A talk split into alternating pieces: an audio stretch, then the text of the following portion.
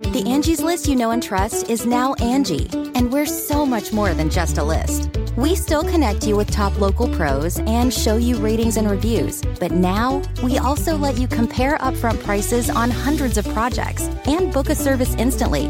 We can even handle the rest of your project from start to finish. So remember, Angie's list is now Angi, and we're here to get your job done right. Get started at Angi.com. That's A N G I, or download the app today.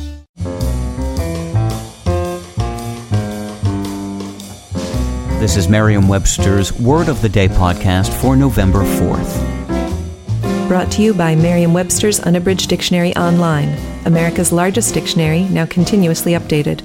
Learn more at merriam-websterunabridged.com.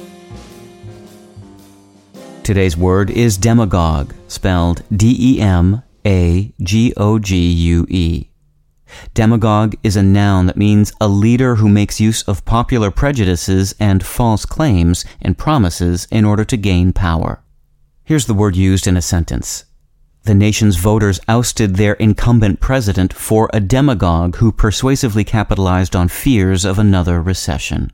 When the ancient Greeks used the word demagogos from demos, meaning people, and agein, meaning to lead, they meant someone good, a leader who used outstanding oratorical skills to further the interests of the common people.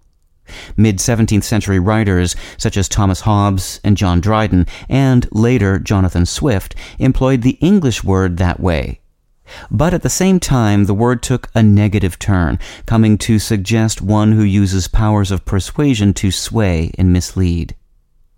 A plausible, insignificant word in the mouth of an expert demagogue is a dangerous and dreadful weapon, declared Robert South, known for his sermons, in 1716. With your word of the day, I'm Peter Sokolowski.